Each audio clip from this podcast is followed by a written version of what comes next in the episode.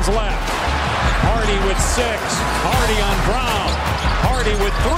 With 2. Hardy reverse layup is gone. 1.2 left. St. John's 12 of 14 from the field in this second half. Pons again. Shamari Pons. 30. Dylan Addae-Wusu also in the ballgame. Champagne, you're kidding me. Another 3 for Julian Champetti. You are now listening to the Eye of the Storm podcast. What's going on, Johnny Nation? Welcome to episode 31 of the Eye of the Storm podcast. My name is David Barov, and today I am trying to put my feelings into words as St. John's dropped its 5th straight game, losing to Providence on Saturday, 83-80, extending their losing streak to 5, dropping to 11-6 on the season, 1-5 in the Big East. It wasn't that long ago when we were sitting right here and talking about St. John's being 11-1. We were sitting here talking about St. John's getting ready for Big East basketball play, getting ready for that Villanova game in Villanova, and in 17 short days, everything kind of came off the rails. And right now, we're talking about effort and playing better against Providence, even in a loss. That's the conversation that we're having right now. We're talking about a team that looked better on Saturday on the road against a really good Providence team, but still came up short. There is a lot of outside noise right now. But at the end of the day, St. John's is still 11-6 and still only has 1 Big East win and does not have a true road win this year. Coming into Saturday's game, there was a lot of speculation and questions surrounding Andre Curbelo based on what he did after the Marquette game, as we know now. Snuck into the gym, incognito, was seen in the back of the press conference, posted some things on social media, so we didn't know if he would be suspended again, if he would be with the team. Well, we find out that he did travel with the team, he did practice all week, and he was going to play, and play he did. Great, but there was a shakeup made to the lineup. First, we find out that Montez Mathis is not playing. He was seen on crutches. The school has told me that Montez Mathis suffered a toe injury against Marquette, and he is going to be out for the foreseeable future. We do not have a timeline on his return. Other injury update, Mohamed Keita, the freshman, is out for the year with a knee injury. The school will be applying for a medical redshirt. So the starting lineup was changed. Freshman AJ Storr was inserted into the starting lineup with Posh Alexander, Dylan Addae-Wusu, David Jones, and Joel Soriano. Okay, interesting. A lot of people have been asking for more playing time for AJ Storr. Here's your chance, kid. And you knew coming into this game that you were not going to have an easy test on the road. First of all, Providence was 30-1 in their last 31 games in that arena. The amp, the dunk. And I said this on the Instant Reaction segment number 23 with the Eastern Observer with Joey Jarzinka and Mike Sabo. When they had me on, I told them, listen, this is a Providence team that gets some home cooking on their floor. The refs send them to the line a lot. Against UConn, it was 35-19. St. John's was probably going to have to figure out a way to win this game by circumventing the referees a little bit. Now, you hate to have that as a built-in excuse or anything like that, and I'm not using it as an excuse, but we certainly saw that come into play in this game. So St. John's not only having their own woes going into the game, not only having the losing streak, not only having all the outside noise, whether it's with Andre Curbelo, whether it's with the chemistry on the team, whether it's the lack of defense. There was a lot of factors going into this game. So what was the message? What was the response? What is St. John's going to do to try and piece it back together? At least start to, right? Well, they certainly played hard. And I think you can argue that for the most part, they played well. 83-80, you have a chance late to tie the game, but at the end of the day, wins and losses are still where we measure things, and it ends up being too little too late and coming up short. So you have a new starting lineup, and you're a team that has to be hungry, right? Your back is against the wall. People are counting you out. Nobody's basically giving you a chance in this game. I certainly thought they were going to lose. I said so on the podcast with Joey and Mike. And so you start the game, and Posh Alexander hits 2 3-pointers. Feeling pretty confident. AJ Storr is driving to the rim, something that I've been asking for a lot from him. The issue was not effort But to me, early on, you could still see issues that kept creeping up. The same things were plaguing the team, and it all goes back to defense.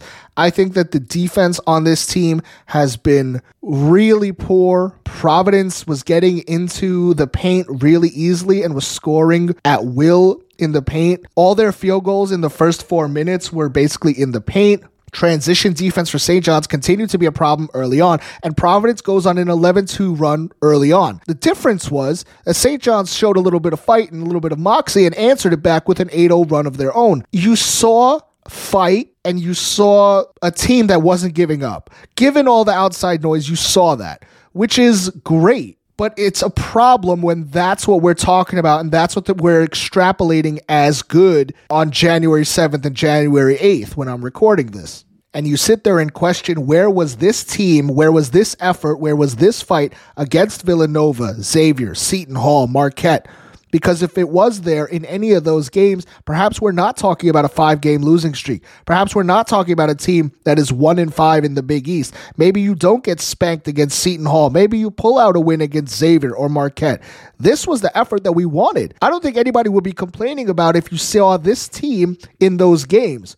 So yes, it's encouraging that this is what you got, but still there are questions associated with it.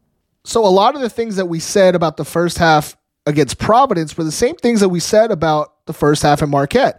Against Marquette, St. John's had a lead going into halftime. They had a lead going into halftime against Providence too, only by 1 point, because you gave up a few baskets there late in the first half. You had a bigger lead. St. John's was up by 8-9 points, I think, at 1 point, 7 points for the most part. The problem is, again, you saw this really in the second half, and this is an identity issue. This is a toughness issue. This is a leadership issue. The St. John's gave up another big run to Providence. Providence took the lead immediately out of the break, just like against Marquette and Xavier. So you saw all of these same habits and problems happen again and again. I understand that I am repetitive right now, and it's a little crazy that I'm repetitive because I'm talking about different games, yet the same thing keeps happening. That's where the issue is.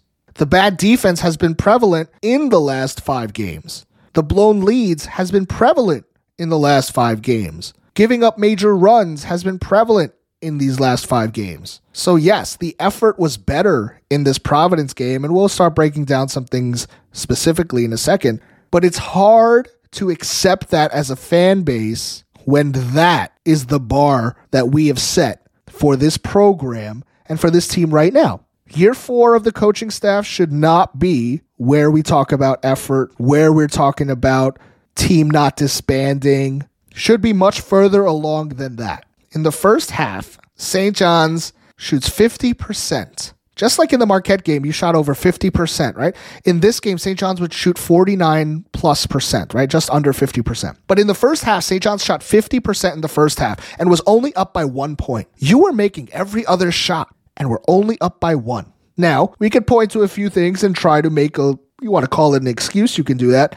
The foul discrepancy in the first half was 10-4. That's insane. You send them to the line that many times, you don't get called for fouls on your own that you're drawing. There was an insane flop that was called against Dylan Addae-Wusu. The technical foul that was called against Joel Soriano for clapping at Ed Cooley was so soft. But again, this is how the cookie crumbles when things are going like this season. It was 35-29 with 4 minutes to go in the first half. And up until this point, the shot selection overall wasn't terrible for St. John's. Again, shooting 50% from the floor indicates that you're getting pretty decent looks. That or you're getting really lucky. 35-29 with 4:04 left to go when Rafael Pinzon pulls up from about 35 feet in transition for a three with 27 seconds on the shot clock. If you didn't throw your hands up in the air and say, what the hell are you doing with that shot? I don't know what to tell you. Rafi has to be smarter than that. I think he had a pretty decent game, but man, that was such a back-breaking, stupid decision at that spot. You're up by 6 points with 4:04 to go, and you take that bad of a shot that early in the shot clock, and Providence goes on a 10-5 run to close out the half to bring it to 1. Shot selection and momentum go hand in hand. 2:34 left in the half. St. John's uses a timeout and struggles to get the ball inbounds. Posh Alexander takes a contested three at the top of the key without ever trying to move the ball or get a better look. It leads to him being out of position, running back in transition. He gives up an open three to Noah Locke, which he hits. Dylan then comes back the other way, misses a layup, and fouls Croswell, who goes to the line, and that's an 11-1 run for Providence. So again, bad shot selection, some really questionable IQ plays, and misses led to St. John's just giving possessions away, giving Providence the ball, and allowing them to build momentum for themselves. These are questionable, poor basketball decisions that have reared its ugly head over and over again. I have to talk about the really questionable technical on Joel Soriano early in the first half. He hits a jumper and turns around and claps, I guess, at Ed Cooley. Ed Cooley clapped right back at him. It seemed to be all in good fun, but man, that was some serious home cooking for the refs to call a technical on that. It was ridiculous for the refs to call that. There wasn't no malice. I guess they think that he was trying to show up the coach, but Ed Cooley clapped right back at him. So you can't just do that. And again, you send Providence to the line and let them shoot free throws. And it doesn't matter how many they make or miss, but you're shifting momentum in the game. You're adding a foul onto Joel Soriano. It was just so ticky-tacky. It was just unnecessary. I think it was the complete wrong call. Let them play early on. We have to keep talking about halftime because of what keeps happening out of the break. Early on in these halves, the first 4 or 5 minutes, you saw a lot of people say this on social media, that the first few minutes out of the half, we're going to tell you all you need to know about St. John's. You have seen them get punched in the mouth out of the break in the last 5 games. Whether it's a team going on a run to end the half or going on a big run to start the half, teams have done it, and it hasn't been St. John's. St. John's immediately turns the ball over, and Providence goes on a 7-2 run to take the lead. Why? Missed three-pointers by Posh Alexander and AJ Storr, rushed contested three by David Jones, and Noah Locke on the other side, Providence's best shooter who had a huge game, right in front of Ed Cooley, hits a deep three. AJ Storr was like walking up to him, didn't even put a hand up, didn't close out, and he hits it. The exact same thing happened against Marquette, and every other game, the last 4 losses, now 5. Too many times off of a Providence miss, St. John's would take a bad shot and hurt themselves. Joel Soriano kept hitting timely hook shots and was doing just enough to keep them within striking distance. But in the second half, Bryce Hopkins got going. He started to wake up. The crowd got into the game, and Noah Locke was just really, really dialed in. Get this. And again, I pointed to this in the first half. St. John's in the first half shot 50% and held Bryce Hopkins, who you can say is the Big East player of the year right now, to 0 points. Ask any other team in the Big East if they would sign up for shooting 50% and holding Bryce Hopkins to 0 points in a half, how much they would pay for that. And then ask them what they would predict the score would be and if they would only be up by 1 point. I guarantee you the answer is going to be a whole lot more than 1 point. So yeah, you awake a sleeping giant in Bryce Hopkins, who would go on to have 10 points in the second half. He had 7 points in the first 7 minutes of the second half. Noah Locke hits back-to-back threes. Providence takes a 62-54 lead. And again, you're talking about a blown lead. You're talking about having to come back and, in the face of adversity, answer. And you know what? St. John's did a much better job of that today. They didn't roll over and die. They didn't just allow the team to keep fighting. They went on a few runs of their own, and they would make it close. I have to give credit to St. John's for that, but you never got over the hump. They never took the lead back, not once. They tied it a few times, but they never took the lead back. So again, when you get hit with that adversity, when you give up that big run, St. John's has proven that they do not have the dogs to get back. They have proven that they don't have the go-to scorer to bail them out. You know, Joel Soriano can only do so much. He had another double-double. Posh Alexander had a good game, was scoring a lot early on. But when it mattered most, there was not that one guy that you could go to really get you a bucket. I thought Omar Stanley played a lot better. He was cutting to the hoop a lot. I think he was in good positions. David Jones did not play well, took some really bad shots again, only played 13 minutes. There's a reason why he was sitting on the bench for the majority of the second half. The thing is that every time Providence needed a bucket, right? It was 62-59, 10 minutes to go. Omar goes 1-for-2 from the line. St. John's is on a 7-0 run. Like I said, St. John's was able to keep it close. They were able to be in punching distance. They were able to really fight back. But every time they needed a stop or they needed a run or they needed to just get over that hump, Providence did something to get to the line and get a bucket. They went to the free throw line. They didn't even do a good job at the free throw line. Guys, Providence went to the free throw line 34 times in this game. They only made 22. They missed 12 free throws. Can you imagine what this game would look like if they hit more of their free throws? 22 for 34 is awful at the line. But they shot 34 free throws. St. John's only shot 20. St. John's made 12 of 20. Providence made 22 of 34. Every time they needed a bucket, they would either go to the paint, get fouled, and go to the line. Providence turned the ball over 16 times in this game, 14 with 8:55 still to go in the second half. So they were giving you the chances. St. John's just couldn't do enough. That's been the theme. St. John's couldn't get over the hump. And we can't just keep saying, all right, well, they're close, good effort, they were almost there. Eventually, you got to get over that hump. You got to have the guys in the locker room, in those huddles, to say, listen, we are going to do whatever it takes to get over that hump. 8:55 to go, 2 free throws are hit, Posh misses a 3, and we bail them out with 3 seconds on the shot clock to send Noah Locke to the free throw line. That makes it a 4-point game. Again, every time they got close, they did something to extend it a little bit more. We're seeing similar trends. You're not able to get a rebound. Croswell gets the bucket on an easy layup because St. John's can't secure it. A turnover by Providence leads to a really nice give and go from Posh to Curbelo and dropped it off to Soriano. That tied the game at 71, right? That was a really nice play. 4:32 to go. It's 71-71. You think about it. Maybe if you're on your home court, maybe this is Carnesecca Arena, maybe Madison Square Garden. That's the big dunk that gets the crowd behind you. It propels you to a close win. Instead, Bryce Hopkins gets fouled on the way back. He goes to the line. He hits one. It's 72-71. Providence with the lead. But again, this is where it kind of goes back and forth.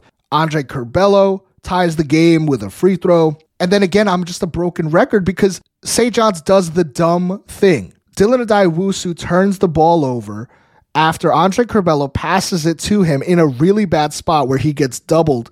And instead of trying to pass the ball out, he gets the ball taken away from him. On the way back, Devin Carter hits a 3. Curbelo answers with a layup. It's 75-74, 3 minutes to go. These are the basketball IQ plays. Andre Curbelo as a point guard can't put Dylan Addae-Wusu with the ball in a corner to get trapped. You just got to be smarter than that in those spots. We forget about this because after the 3 was hit by Carter, Curbelo scores really quickly, so you kind of just forget that this happens. But Bryce Hopkins then misses a 3. Joel hits a jumper on an inbounds play, and here is the potential turning point. Again, we look at these moments of where the game possibly turned. Bryce Hopkins misses a 3. St. John's gets the ball. It goes out of bounds. Posh Alexander passes it out to Joel Soriano on a nice screen by Omar Stanley to create space.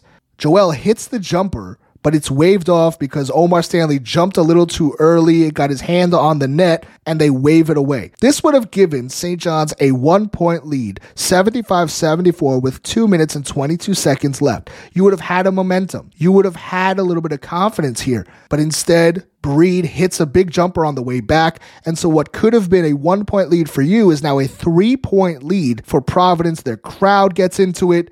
And back and forth you go. Joel, again, a really nice tip-in. 1:40 to go. Providence has the lead. Dylan misses the front end of a 1-to-1. Providence still has a 3-point lead. St. John's opts for a quick 2 when they're down 3 points. Curbelo gets a layup. Devin Carter, who was pretty good at the line all day, still extends it to 3. St. John's is never allowed to get a 3 off when Providence fouls them, and eventually the game ends 83-80, and it's a close game. Much better effort for St. John's. They are close, but again, close only matters in horseshoes and hand grenades. St. John's used their bench in this game. 36 bench points they had compared to Providence's 6. 16 turnovers for Providence, only 12 for St. John's. But at the end of the day, some really bad calls went against St. John's, and I hate to bring the refs into it, but the fact is that Providence took 34 free throws to St. John's 20, technical fouls called against Joel Soriano in the first half, and AJ Storr in the second half on what was a clean, hard foul. You couple that up with really bad defense throughout the night, again, really poor transition defense, letting Noah Locke have his way with you, scoring 20 points, hitting 5 threes, going 7 of 11 from the floor, and after holding a guy like Bryce Hopkins scoreless through the first 20 minutes, you allow him to finish the game with 10 points, 7 rebounds. Devin Carter was huge, 19 points, hitting 8 of 9 free throws.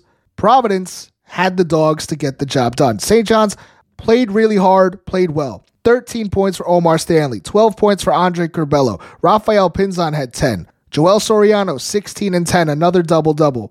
Posh Alexander, 14 points, 5 rebounds, 1 assist, 2 steals. But at the end of the day, it's not enough. Not when a guy like David Jones, who's supposed to be one of your primary scoring threats, is only playing 13 minutes because this guy is not taking good shots. His attitude on the court doesn't seem to be one like a team player, and so he's not going to play when other guys are doing better. And other guys are really giving their all on the court, and it seems like perhaps he's not. And so it really sucks that in the beginning of January, during a 5-game losing streak, we are still talking about the same things over and over again, and you can basically play episodes 26 through 30 on loop, and the criticisms are pretty much accurate through each game. Bad shot selection, poor IQ, no defense whatsoever, lack of adjustments in the huddles, no changing defenses from zone to man. How many times do we have to keep saying the same thing? It's pretty frustrating to see that. This fan base is frustrated, but I can tell you this, the players are frustrated too. The staff is frustrated beyond belief. Administration is frustrated and is watching. I can promise you that. I know that fans don't want to hear it. I know fans are ticked off and can't stand the losing, myself included. I will tell you because I know that administration is watching this. They care deeply and they are going to try and figure this out. Whether you want to believe me or not, that's up to you. But I can tell you that they are very aware and they are watching. President Father Shanley was at the game against Providence. Mike Craig was at the game. They're there. They're sitting behind the bench. They are seeing what's going on. There is a lot of outside noise right now. A lot of people care very deeply about this basketball program and are very tired of losing. It's been a lot of years of futility. All I will keep saying is that administration and this staff, everybody wants to figure this out. These kids are dejected. The locker rooms, everybody is sad. Everybody is ticked off. Everybody is unhappy with losing. If you think that everybody is just sitting around not doing anything, I can promise you that is not the case. Whether you believe me or not is up to you. Here's what else I will say. The landscape of college basketball has completely changed. And I know a lot of people don't want to hear this and they might think that it's bad timing, but guys, NIL is the way of the future. It is the name of the game. Storm Marketing is the St. John's way to help. I put this out on Twitter the other day. I'm going to keep doing it because I know that this is what it takes. NIL is the name of the game. You have to keep people happy. You have to keep these players happy. You want to attract future players. You want to attract their family members. They want to know that when coming to St. John's, NIL is a priority, and that is the way of the future. If you've been paying attention to social media, you have seen Storm Marketing and the NIL deals that they have been able to get for the current players, men's and women's basketball team. Follow them on Twitter at Storm Marketing 4. Go to their website, stormmarketingny.com, to learn more. If you go to the members only section, that's where you can join. There are individual plans on a monthly basis, semi-annual, and annual. Guys, NIL matters now for later, for the future, and it does not matter who is currently on the court or the sidelines or anywhere. NIL is the name of the game now. It's going to take all of us to get this program back to where it needs to be. I know people don't want to hear that in the middle of a losing streak. It's just the reality. Check out the website. Check out their Twitter. To those that may know, Vin Ochani, he's the one that founded Storm Marketing. Him, his partner, Justin Kramer, two really good guys, guys that really care about this university, about athletics, and are trying their best to do what they can to help St. John's as a whole, especially the basketball teams. So reach out to them. Again, Storm Marketing 4 on Twitter. stormmarketingny.com is where you can go to potentially help out as well. They're very forthcoming. They will let you know exactly how you can help. They'll set up a Zoom. They'll set up a lunch. I know firsthand both of these people, and they will absolutely guide you if it is your prerogative to help things moving forward. That being said, St. John's has Butler up next on Tuesday. No excuses to lose this game to Butler. Butler just got absolutely destroyed by Seton Hall. Butler is a bottom three team in this conference, but I guess that doesn't really matter, and where am I to say that, as St. John's is in the middle of a 5-game losing streak. Point being, St. John's can absolutely not lose on Tuesday to Butler. You're home, you're better, they are reeling, you played better against Providence. Now, get back in the win column. St. John's has to find a way to do it. Absolutely no excuse. Get the job done.